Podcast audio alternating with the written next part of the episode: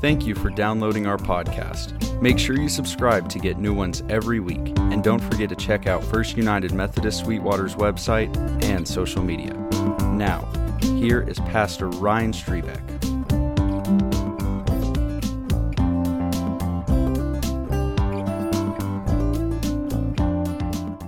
I want to introduce to you this morning our uh, guest preacher, and many of you know Gil Cherry uh, is a member of our church. And you know, every, we always talk about how every Christian is called to ministry. So it's not it's not just the clergy or leaders on committees that are called to ministry, but every baptized Christian is called to ministry.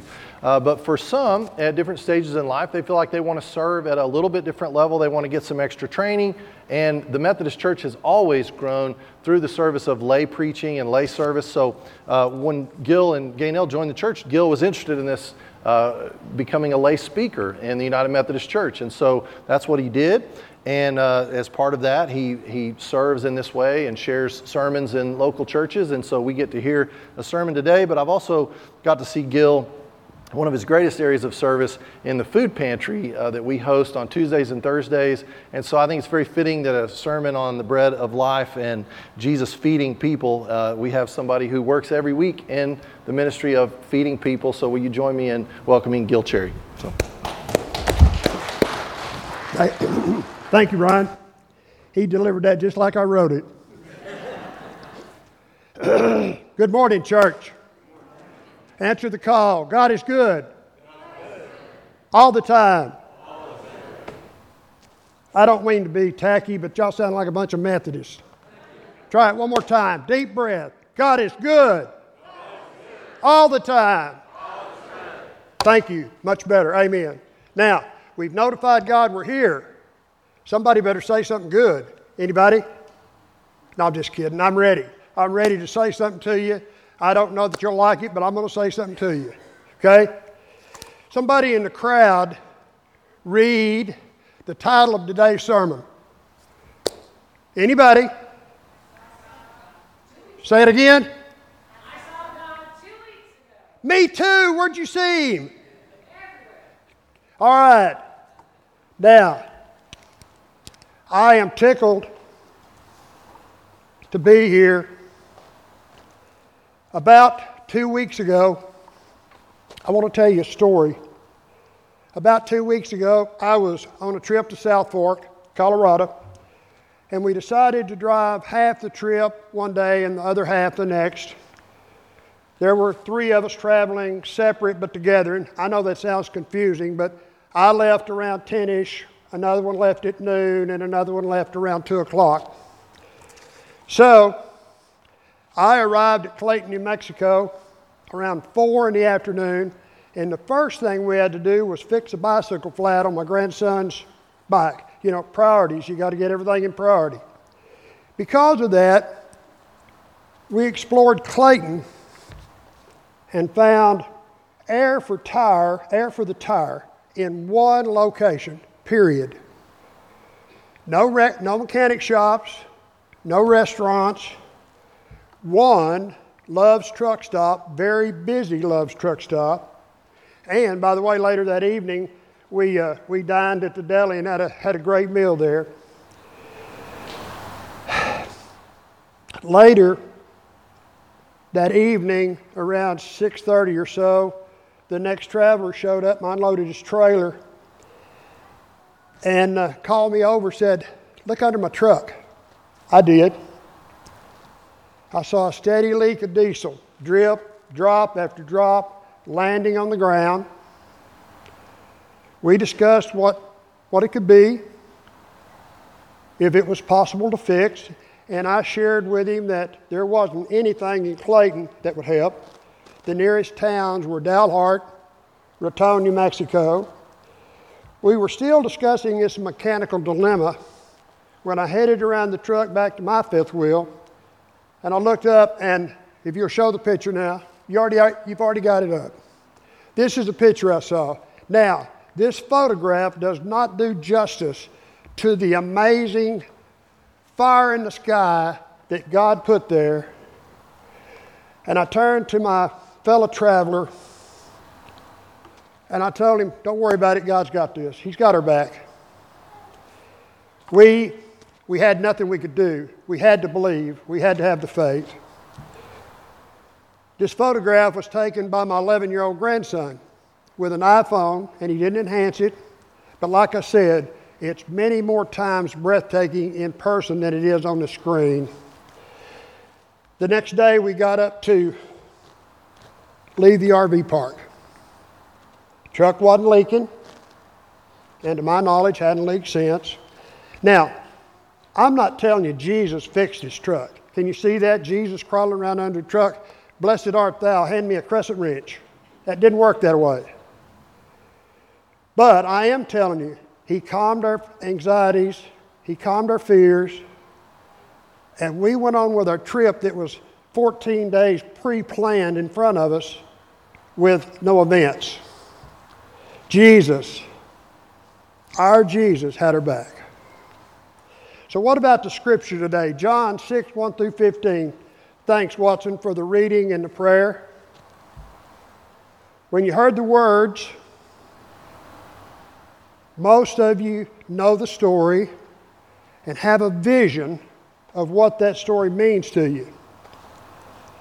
I want you to do a couple of things for me today.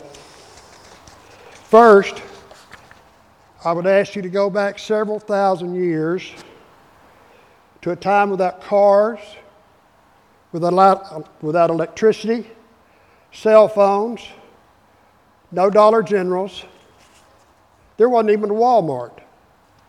To a time when everything you owned was on a shoulder of a man of the family your food, your life, your soul was the burden of the father figure. Now, I'm going to tell you a story from a little different angle and give you my thoughts from that angle. It's up to you. See what you think. Verse 2 and a great crowd of people followed him because they saw the signs he had performed by healing the sick. They had followed Jesus nine miles from Bethsaida. By the way, that was hometown of Philip. Now, nine miles, that sounds like a lot to us today, but that was normal then.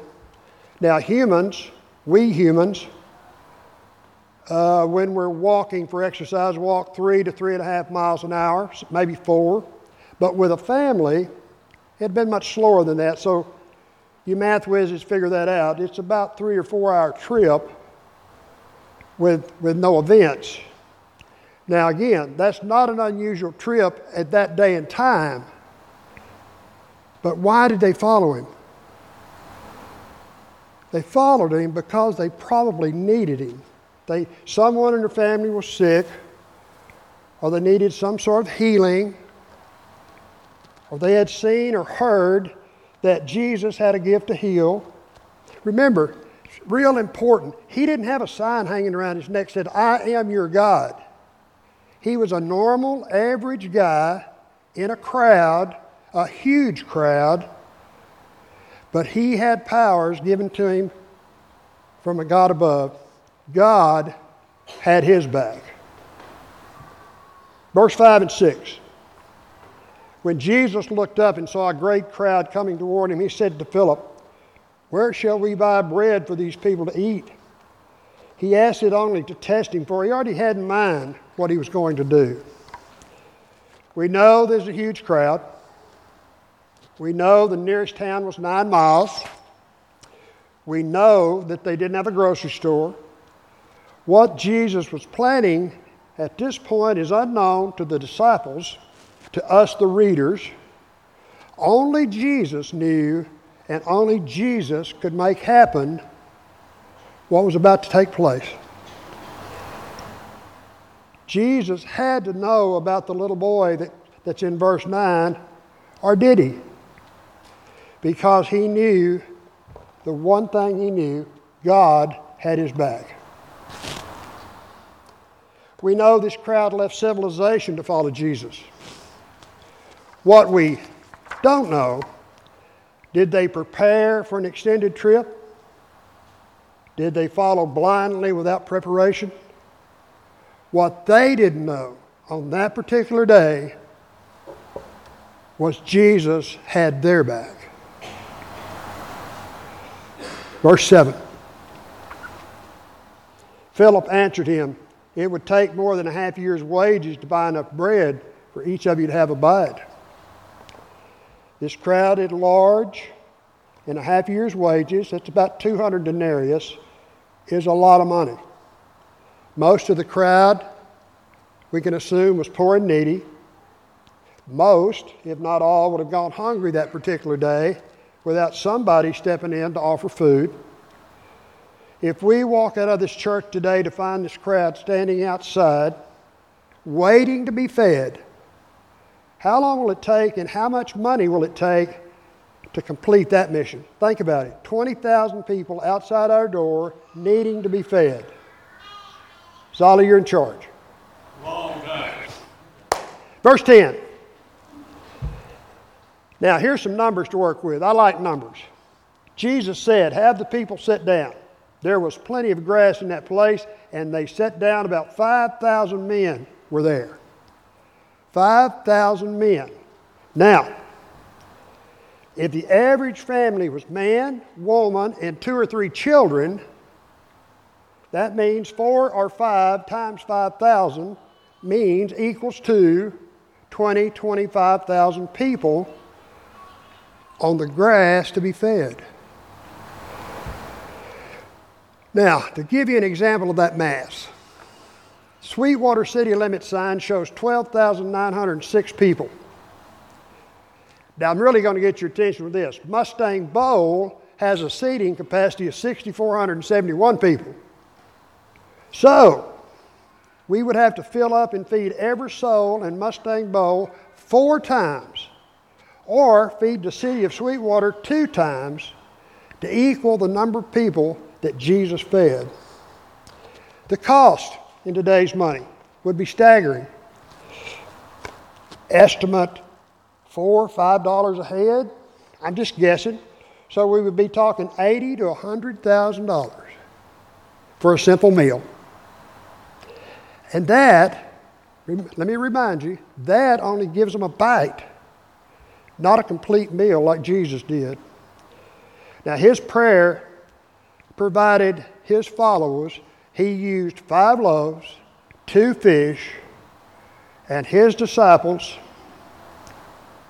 picked up the leftovers. God had Jesus' back.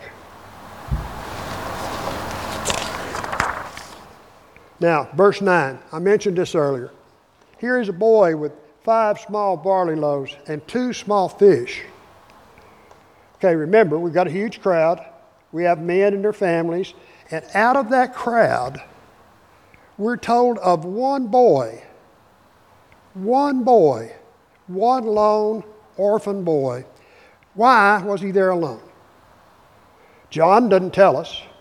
Second, if you were that boy, place yourself in, in, in his skin. Wouldn't you be extremely nervous, a little anxious to be singled out by Andrew, one of the leaders of this crowd, and show them your measly five loaves and two fish.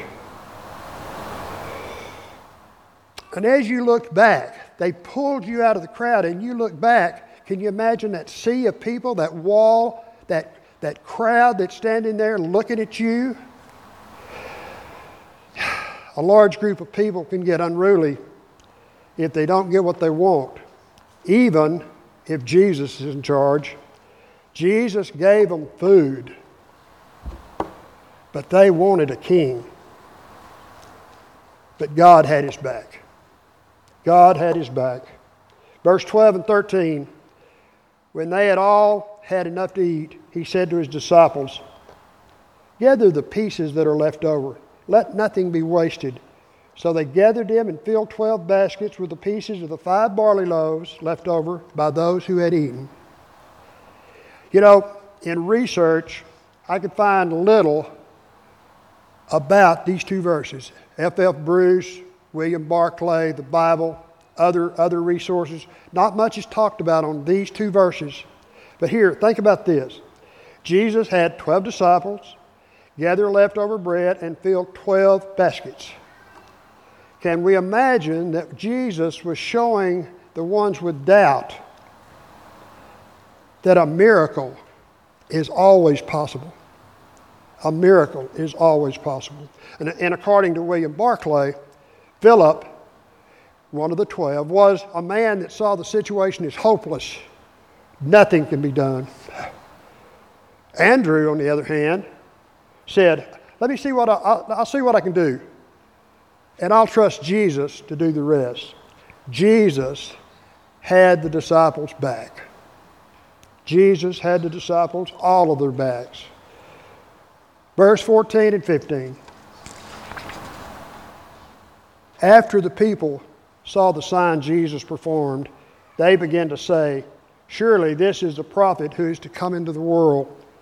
Jesus, knowing that he intended to come and make him king by force, withdrew again to a mountain by himself. Jesus intended to be a peaceful Savior, but they wanted a fighting king. This crowd, that's all this crowd had ever known. They had been ruled by Romans and Herod who used brute force to discourage any defiant action. Jesus knew that this mob would turn ugly if he didn't give them what he wanted a king. Withdrawing to the mountain by himself was where God had his back again. Today, as you look around your seating area, you'll see empty spots. Look around. Our job as servants of the kingdom is to invite families to fill those seats. It's my hope that you understand that even when those seats don't have people, people in them, they are filled with Jesus and the Holy Spirit. But there's a caveat. We have to invite Him. We have to invite them in. We have to be an inviting congregation. So, no matter where you are, what town, what state, or even what country, our God is there. Our God always has your back. Pray with me. Heavenly Father, thank you for this amazing day, the words to say, the people to listen, and a church to stand and be a united body, the kingdom, your kingdom, the kingdom you have asked us to be a part of, to participate in. We love you. Thank you for your son, the gifts he's bestowed upon us. And again, thank you for this opportunity to be here. It's in your precious name that we pray. Amen.